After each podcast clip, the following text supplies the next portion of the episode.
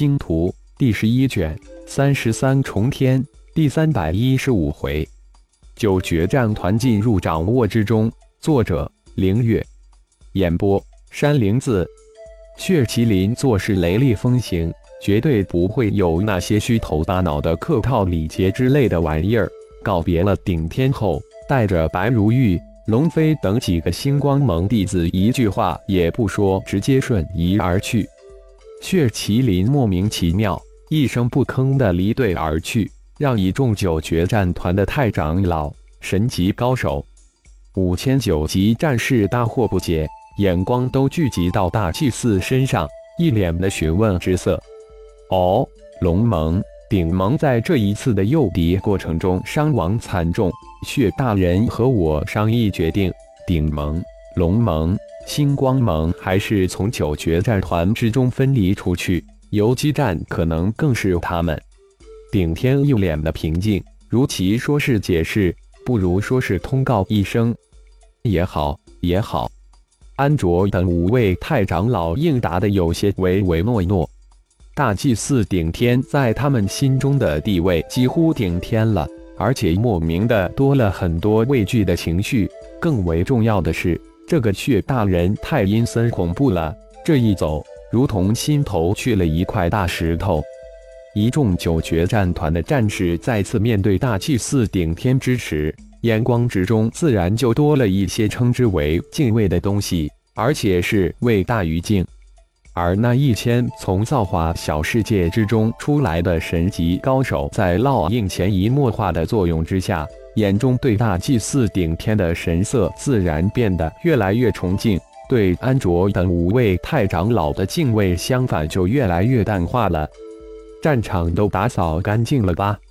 顶天突然问了一句，这话自然是针对安卓等五位太长老。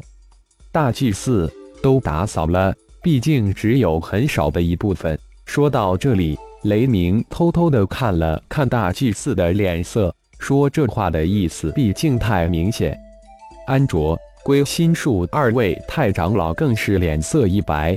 雷鸣这老家伙也太胆大了吧，居然向大祭司顶天伸手了，真是不知道死怎么写。于是乎，两人立即将头再一次的压低了一些，按战绩分配。就辛苦五位太长老了。顶天那能不明白雷鸣的小心眼？这次钟灵摄入造化小世界中的九级魔渊，魔化的九级半神级神级战士总数虽然达到十万之数，但九级魔渊毕竟占了九点六成多。这巨量的魔化九级九头渊，在造化小世界的烙印之下，变成了顶天之物，自然不会灭杀。而只占不到半成的魔化九级半神级神级战士灭杀后得到的魂珠，还没有打扫战场得到的多。顶天自然不会拿出来分享。没有让钟灵将战场一扫光，已经很对得起他们了。顶天脸上没有露出任何神色，其他人自然也猜不出大祭司的喜怒哀乐了。是雷鸣碰了一鼻子的灰。还得装着一副很乐意效劳的样子。安卓、归心术两人心中暗笑，那就回驻地吧，我们再商议下下一步的计划。顶天说完，自个化为一道金光向驻地而去。顶天一走，顶万山等一千神级高手自然尾随而去，五千九级战士当然是跟在神级高手身后。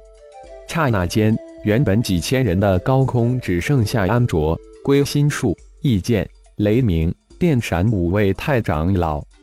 雷老怪敢向大祭司顶天伸手，还是你厉害。不过这一次你干了一件蠢事，希望你以后好自为之了。安卓毫不客气地讽刺道：“希望大祭司没将你的话放在心里，否则我们几个也会被你连累了。”归心术紧接着说道：“雷鸣，那一千神级高手的眼神，你不会没有看到吧？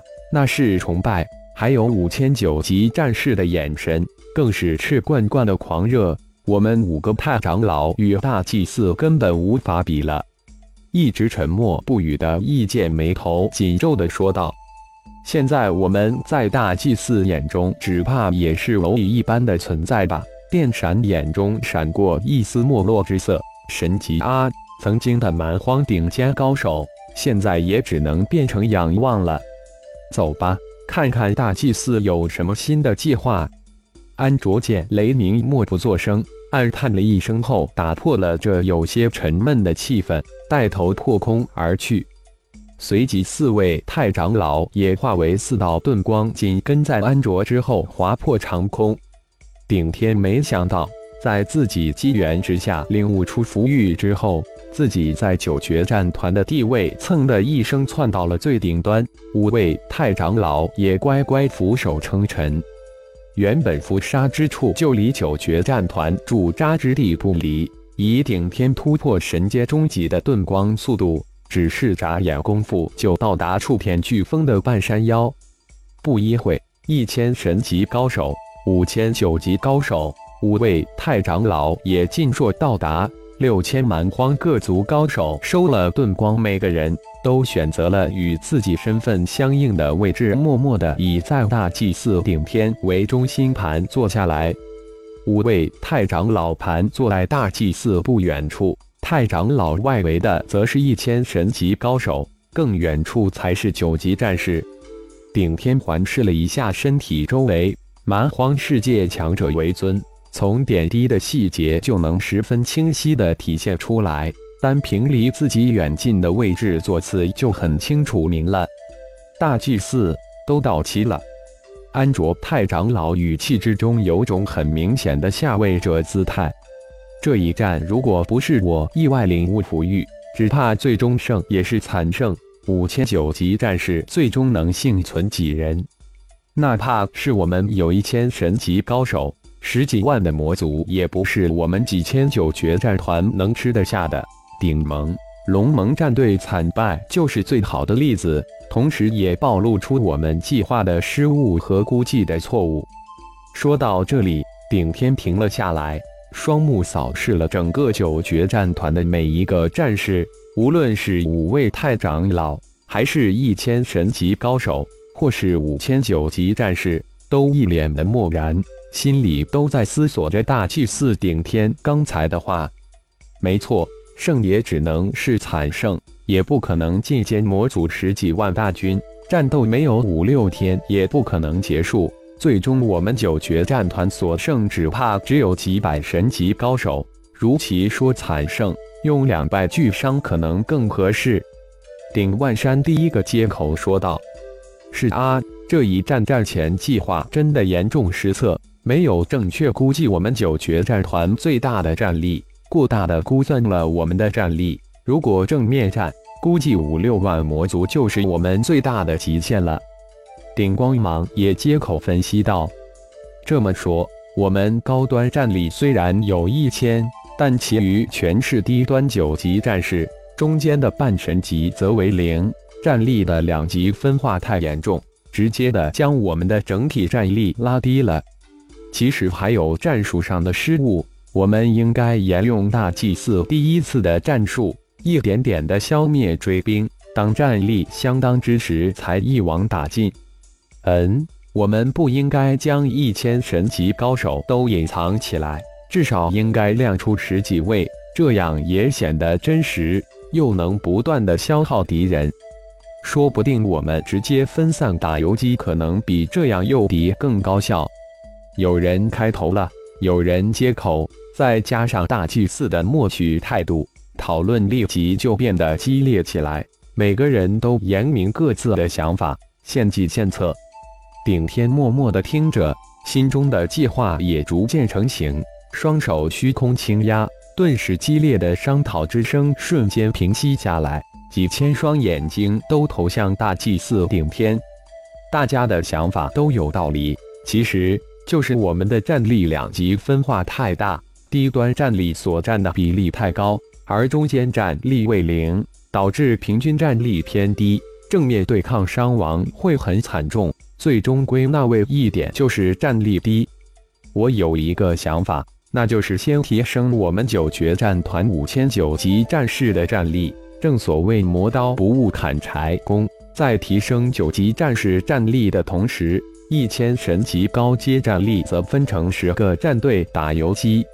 顶天抛出了自己的想法，大祭司的想法固然很好，但五千九级战士的战力却不是一时半会能大幅度提升的。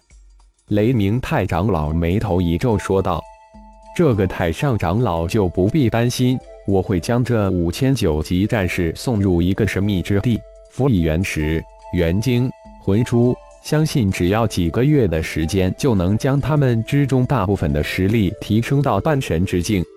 顶天的话刚落，一千神级高手都面露异色。神秘之地、原石、元晶、魂珠，大祭司好大的手笔！五千九级高手更是立即躁动起来，双眼神光直闪，灼热异常。魔族之战。蛮荒九级绝对是实实在在的炮灰，半神级才有可能在大战之中生存下来，神级高手才能掌控战斗。大祭司顶天在他们心目中的地位再一次飞涨，形象顿时高比山岳，光芒万丈。五千眼光着热，得能将大祭司顶天融化掉。大祭司准备什么时候开始实施提升计划？易剑兴奋莫名的问了一句后，才发现自己太急切了，似乎很是失礼，立即执行。啊，太好了！感谢朋友们的收听，更多精彩章节，请听下回分解。